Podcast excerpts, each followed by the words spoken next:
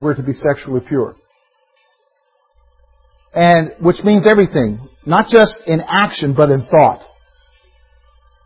So you can look at that and you say, man, how's that, how's that impossible? Because, man, all you gotta do is drive on a Curwensville highway and you see billboards, you see everything. I mean, you turn on the TV. I mean, you listen to, if you listen to anything other than WDBA, you might hear something on the radio or whatever. How, how, how's that possible, Paul? How can we do that? How can we, I mean, in this sensual society we live in, how can we do it? Well, the fact is, is you can't. Not in and of yourself. But what we need to understand is, is that Paul's not a super Christian. Paul understands that the only way that he's able to do it is through Jesus. So then when you think about it, and this, this verse came to mind to me this morning in the shower, John 15, 5. He that abides in me and I in him, the same bringeth forth much fruit, for without me you can do nothing. So when you see the standard which God has for us, and you see what the Scripture portrays to us, like we're to live our lives so that nobody is offended at the gospel, the only way that's possible is Jesus through me. The only way that's possible is Jesus through me, because if I do it in my own strength, how am I going to do? It? I'm not going to do it. I'm going to fail. And see, what happens is, is that, I'll, I'll be honest with you, we've gotten to the place today as North American Christians where we just give up. We just give up. It's like, man, that's no way possible that anybody could do that. No way. So like, for instance, in fact, that's what our society says. So like the church is, like for instance, the church is promoting abstinence among young people. Society says, don't even bother. There's no way anybody could do that. No way possible that anybody could abstain until whatever. So don't even bother. Well, you know, you're right. If you're left to your human self, you probably couldn't. But if God is able, yes, you can. Through you, if you rely upon Him. And see, I think that's what we're missing in our messages today.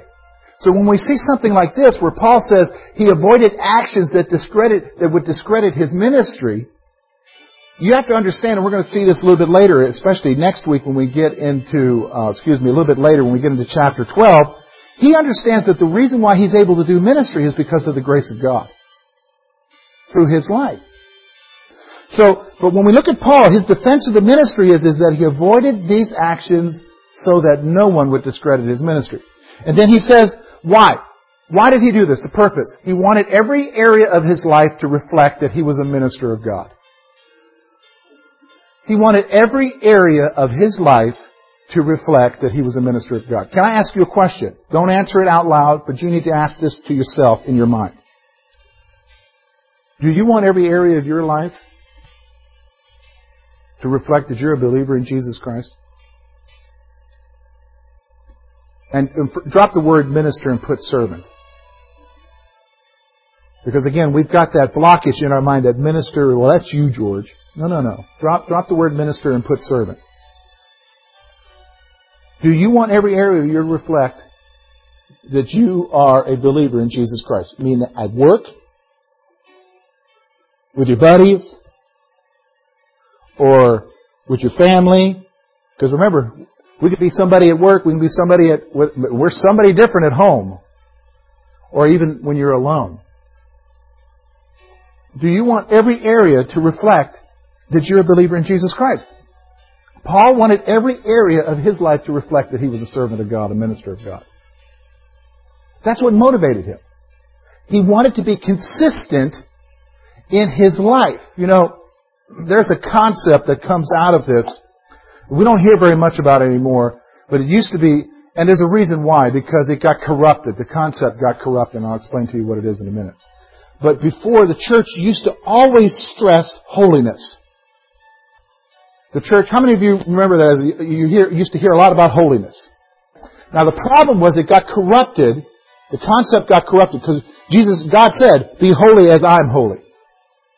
Now it got corrupted because what happened was is that we tried to make it a little bit easier for each of us to live in holiness by doing this. We've decided it would be better for us to just come up with a bunch of set of rules of what you could and could not do in order to be holy.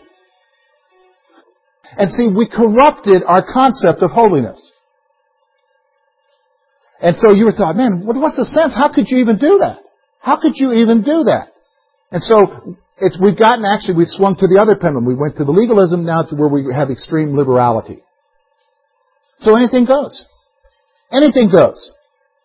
Do whatever. And so it doesn't really matter anymore. But the problem is, is we still have that principle, be holy as I'm holy. And so when Paul looked at it, he wanted every area to reflect holiness in his life that he was a servant of God. And somehow we've got to find the balance because holiness isn't a bunch of rules. Holiness is reflecting the character of God in your life. And the question is, do you reflect the character of God in your life? Do you reflect the character of God in your life? So then he goes on then to verses 4 through 7 and talks about endurance in ministry. So let's look at these verses together here. We talked about these briefly last week, but let's just go over. He talks about some things because of ministry. This is the stuff he went through, and we spent a lot of time. Actually, went off on a little bit of a rabbit trail last week, talking about these issues. So look at verse four.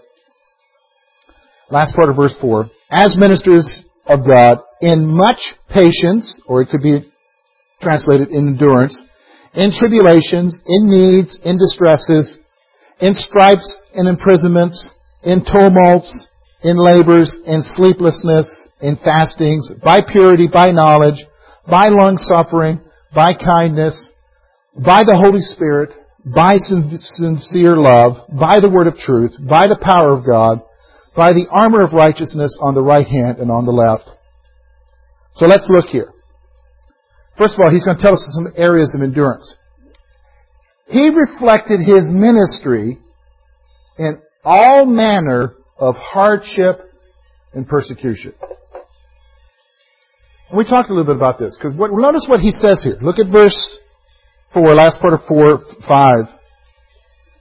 In much patience, that is, in much endurance, in labors, excuse me, in tribulations, in needs, in distresses, in stripes, and again, stripes is beatings, being whipped, in imprisonments, in tumults, in labors, in sleeplessness, and in fastings. That's literally going without food. So even, this is what ministry was to him. Ministry was not an easy cakewalk. Ministry was not something that everything was going to be easy and wonderful. It was hardship. It was persecutions. It was being mocked. It was all of that. And so he wanted to reflect in his life that he was a minister of the gospel, a servant of God, even in spite of all those things. And think about it. If it's wonderful, we'll think, oh yes, I want to serve Jesus. And so we'll set out to serve Jesus, and then we get thrown for a loop when there's a problem. And we'll even go back and complain to the Lord and say, Lord, I thought you wanted me to do this. In fact, there's a good Old Testament illustration of this. This was uh, Moses, remember? Moses, the burning bush. Moses goes to Egypt. Moses goes before Pharaoh, says, let my people go. And what does Pharaoh say? Oh yes, go right ahead, take them. Did he do that? No. He heaped more work upon him because of that. And you'll read right after that that Moses goes to God and says, God, George Cannon paraphrase here, I must have got something wrong, Lord. You must have not been communicating. I must have missed something in the, maybe I didn't say the right thing or something because it ain't turning out the way you told me it would be. And see, we're the same way. We'll, we'll have those obstacles that, that come before us. Oh, for those who went through uh, experiencing God, the crisis of belief. The crisis of belief. But see here, Paul, he reflected his ministry in all manners of hardship and persecution. He understood that it was going to be a part of his ministry. Look, having faith is not going to be easy anymore. And so understand that. So ministry for you and I is going to be like, not to the extreme that Paul had. We're not going to have somebody take us and take us to the public square and whip us. But you are going to face hardships. And so he reflected ministry in all manner of hardship and persecution. Next thing, he endured because of the resources that are available through spiritual disciplines. Now here's how he did it. How could he keep this? How could he, how could he keep it up? How could, even in spite of all of this, keep plugging on for Jesus? Keep plugging on trying to reflect Christ in his life in spite of all this stuff that's happening because if it was you and I, we'd say, boy, hang it up, man. I'll just become a closet Christian. How could he do that? Well, look what he says here. Verse 6. By purity. That is the way he lived his life. By knowledge. The knowledge of what? The knowledge of truth. By long suffering. That's patience. Being patient. By kindness. That was the manner in which he acted towards others. By the Holy Spirit. The empowerment of the Holy Spirit in his life. Notice that. By sincere love. By genuinely loving people. Because here, let me explain something to you. If you're a believer in Jesus Christ, you can look at people in the community and you can have a different perspective of them because you have the mind of Christ now. Because when you see them, even though their actions are not right, even though they're doing the wrong thing, even though they maybe are persecuting you, you can look at them with love and recognize you don't know Jesus. And if you knew Jesus, it would be different. And so you love them. Because you recognize, well, it's really, I think the term is pity. Because you recognize, look, here's what the Bible says. We already talked about it earlier. That if they don't know Christ, they are blinded by who? The God of this world. So when they respond with the actions that they're doing, it's because they've been blinded by the evil one. They don't know any different. They don't know any better. They don't have the mind of Christ. The mind of Christ only comes with what? Salvation. You know, when I got saved, my whole perspective changed. The way I viewed life changed. The way I look at the news changed. Why? Because I started reading the Bible a lot? I did read the Bible a lot, but I now had the Holy Spirit within me and he gave me a different understanding. Do you, do you, see what I'm saying? So when you look at people around you, you can have a sincere love. So even in spite of what Paul was going through, he could show sincere love. Here, let me give an example of this. Think about this. Think about Philippi. They go and preach the gospel there, he and Silas. They're falsely accused, taken and beaten, literally whipped, thrown into a dungeon, that night, of course, you know the story. Earthquake comes, doors fly open. The jailer comes in, and let me be honest with you, the, the person who probably whipped them was the jailer and others. And he's going to kill himself. If it was you and I, and we just went through that, if we weren't walking in the Spirit, if we weren't where we should be, we would probably say, go ahead, take your life. But what did Paul do? Paul stopped him. Paul even went the next step further. Paul reached out and gave him the gospel. And he and his whole family were saved. This is probably the guy that just beat him. Could you do that? I'll never forget this. It was about it was 15 years ago. There was a criminal down, a, a convict down in Florida that just got executed. And uh, they were talking about the execution, and I guess he had raped and killed some girl and they were interviewing the dad. And they were asking the dad how he felt about justice finally being served. And the dad said this, and I believe he was a Christian man, but this is what the dad said. I'll never forget it. He said this, How do I feel? I'm angry. The guy says, Well, he just got executed. Yeah, but it took the state so long to do it. Well, that's just the way the system is. Yeah, but in the process, he got saved. And now he's in heaven when he should be in hell. You see what happens? Aren't we glad that Paul wasn't that way? See, sincere love is what he talks about. He's able to do it because he sincerely loves people. Even people who hurt us. even who hurt us. You say, well, George, you've never been through that situation. How in the world can you even make a statement? If you were, if you felt the pain that guy felt, you couldn't, you, you would, uh, you would just say, well, you have to understand, you have to be there. Well, I have been there. I think a lot of you know that my dad was murdered. And I don't understand it, but I know that just two days after the murder, I was in a prayer meeting in that little Baptist church in Columbia. And I found myself asking God to forgive that man who killed my dad. Because I recognized, and this had to be God, because I was a brand new Christian. I hadn't even been saved a year. And it had to be the Holy Spirit within me to give me the ability to do this because I was able to say, Lord, forgive that man because it wasn't, because he was a black man, and you have to understand, come from the South, you know what I'm saying, there's that racial connotation and everything. It had nothing to do with the color of his skin, it had to do with the fact that his eyes were blinded by sin. And I could forgive. See, God's ability to, can give you the ability to do that. And see, Paul understood that. So he endured because of the resources that were available through what? The spiritual disciplines, through prayer. What? You go to God and you say to God, God, I don't feel like forgiving that person. Help me. You told me to forgive as I have been forgiven. Give me the strength to do it. Remember, we talked about this earlier. He's able to do things because of what? For without me, what? You can do nothing. You're able to do that. You're able to do that. So let's, let's continue on. Now let's look at his persistence. He kept, not only was he enduring it, he persisted in his ministry. So look with me at 7, last part of 7 through the first part of verse 8.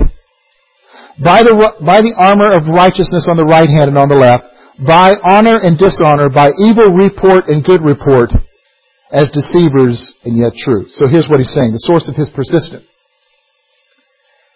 Paul was able to persist because of Christ's righteousness in his life. This is why he was able to do it, because of the righteousness of Christ in his life. He was able to persist in ministry in spite of the difficulties, in spite of the hardship, because of God's righteousness. Because of God's righteousness.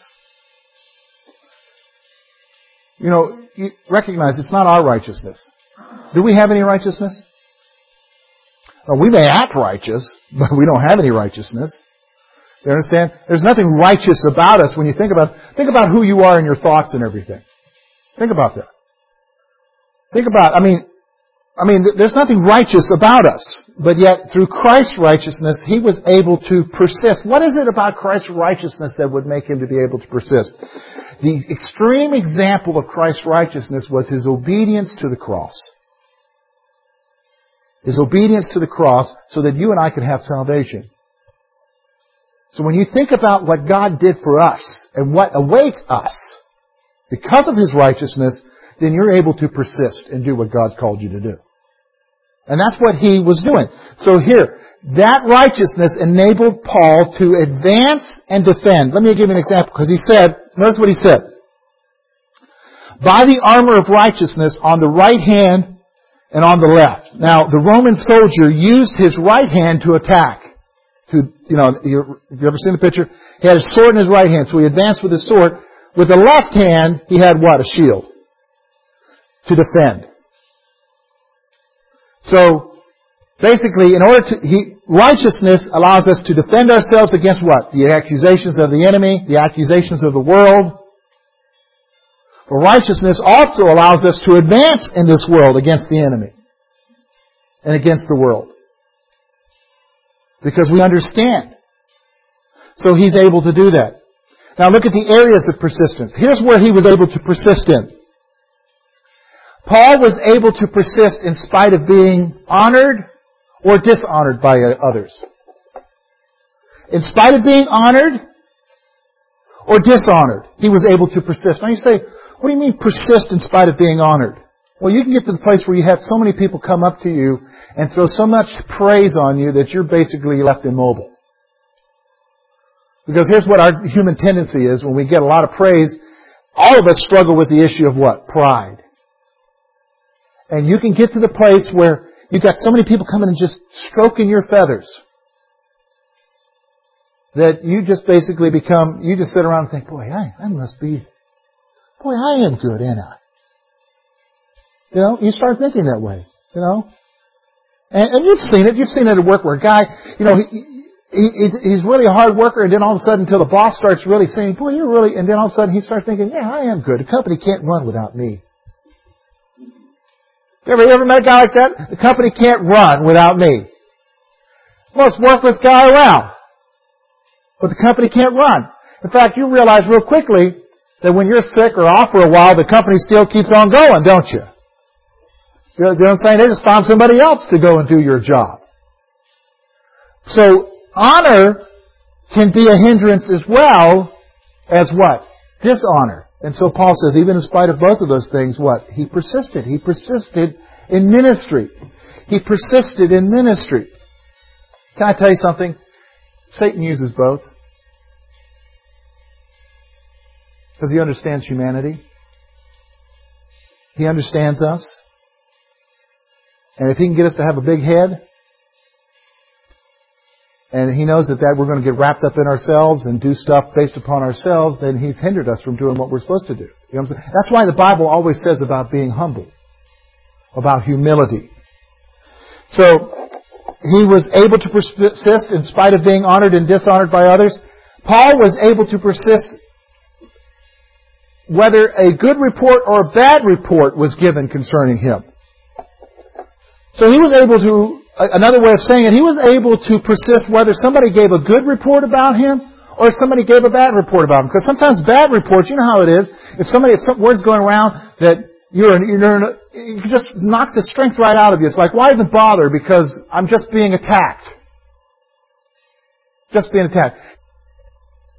The point is, is that Paul's saying, look, I'm going to persist whether there's a good report or a bad report. A good report or a bad report. Okay, now let's look at the areas, the appearance of ministry. So he's going to talk now about how ministry should appear.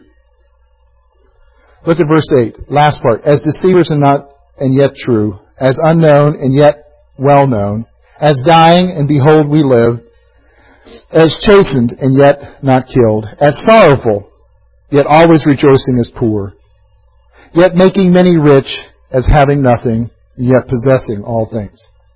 So here's where we're going to wrap up these last three things here. First of all, the accusations against Paul. Paul was accused of being a deceiver. Remember, this is the struggle that's going on in the Corinthian church. Remember I told you the underlying issue in this letter because sometimes First, Second Corinthians is considered a very difficult letter to read, and the reason why is is because one of the things that Paul's dealing with is is that he's got to reintroduce himself to the Corinthian believers. Because they've been listening to liars, to deceivers, to Judaizers who are bringing into question Paul's credibility. And remember, over and over again, Paul's saying, guys, do I need to reintroduce, do I have to bring letters of commendation? Guys, do I need to reintroduce? I'm the guy who started your church. You know who I am. And so, Paul says that even in spite of the fact he was doing what he was doing, even in spite of the fact that he was being accused as being a deceiver. A deceiver. Now the Judaizers would say that for a reason. Why do you think they would call him a deceiver? What did they want Christians to do? Anybody have any idea? What did the Jewish Christians, the Judaizers from Jerusalem, want? Yeah, I wanted to follow, be circumcised, eat the way, you know, follow the dietary laws, do everything, you know, keep the Sabbath holy, things like that, which Gentiles, you know I'm saying, how would you like somebody to come tell you you can no longer have a hot Italian sausage? No more hot Italian sausages. No more bacon with your eggs. Paul stressed that in spite of his, this accusation, he is truthful. Even in spite of the fact that they're accusing him of being a deceiver. He's truthful. He's telling the truth. He's saying to them, guys, understand something. Even in spite of it, as deceivers, and what? And yet true. I'm, what I'm telling you is the truth. Don't listen to those guys. They may label us as deceivers, but the fact is, we bring the message of truth. And then notice the status of Paul. And this is where verse 9 and 10. As Paul endured terrible, terrible circumstances he was able to keep a focus on God. He was able to keep his focus on God, even in spite of what was happening. Even in spite of what was happening, he could keep his focus on God. Can I tell you the secret? He's already told us. How did he do that? Go back. Through the spiritual disciplines. What are you talking about disciplines, George? Listen, can I be honest with you? How many of you struggle with prayer? Don't answer it, but just, you know, talk to yourself. Yeah, I struggle with prayer. How many of you struggle with Bible reading? That's why they're referred to as disciplines. In order for you to continue on to them, you've got to discipline your life to, because in and of yourself, your natural being is not going to want to do those things. It's just like exercise. I mean, we gotta exercise. I mean, that's, that's a discipline, isn't it? It's the same thing. You've gotta exercise, what does Timothy, Paul say to Timothy? Exercise yourself unto godliness. And that's a spiritual discipline. How are you going to endure? If life's going to throw stuff at you, and it will, won't it? It will. Let's just wake up to the reality. Life is going to throw stuff at you. The only way you're going to endure is spending that time with Him. Because He's the one who gives you strength. He's the one who gives you understanding. He's the one that helps you. And I'll close with this illustration. I mentioned to you before that I pastored in Canada for four years. And uh, the last year was probably the most difficult year of ministry that I've ever had in my life, and I never want to go through that again ever. And stuff wasn't making sense. You know, you'd have a business meeting, and 99% of the people would vote one way in agreement. And you think, okay, that little issue settled. Two weeks later, more than half the church would change their mind after a meeting. And when you pastor a church, how do you pastor a church? Like you can't pastor a church when you have public meetings and everybody agrees, and then turn around, and then all of a sudden there was meetings after the meetings, and, and things were just getting terrible, and, and people were withholding their tithes, and Lori and I were going without our without pay. And think about it, we had Foster and Maddie. That was 1999. Maddie was three, Foster's two. And I and I I'm there on a, a visa, which means I can only labor as a pastor, so it's not like I can go get another job. And every night, Lori and I talk every night. We try to talk every night. But during that time, I would say, okay, you go into bed. I'm going to read and pray a little bit. And I would pray. And I would talk to God about what's going on. I'd talk to God about the struggles. That I don't understand what's going on, Lord. It's just like everything was falling apart. Because everything was wonderful. When people were getting saved, everything. It's like, what? It was all over a basement. We were going to build a new building. Whether or not we should have a basement. Talk about stupid stuff we fight over. And I remember every night after praying, I'd have a peace. Philippians says this, Be anxious for nothing but in all things through prayer and supplication, make your requests made known unto God. And the peace of God which surpasses all understanding will guard your hearts and minds in Christ. And I would have that peace. He didn't say to me, George, this is what's going to happen next. This is what you need to do.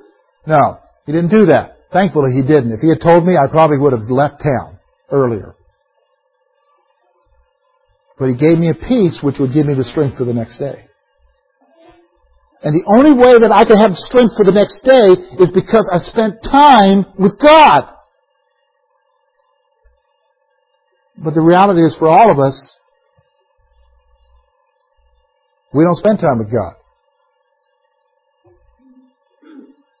we spend time with our habit. Whether it's chocolates, cheeseburgers, TV, whatever it is. And expect that to give us strength. Now I know maybe chocolates will give you strength, but you're only going to get true strength from spending time with God. So he was what? He was able to keep his focus. Are you able to keep your focus? If you're not able to keep your focus, then I would say that what you need to do is Spend time with God. Okay, let's close our time in prayer.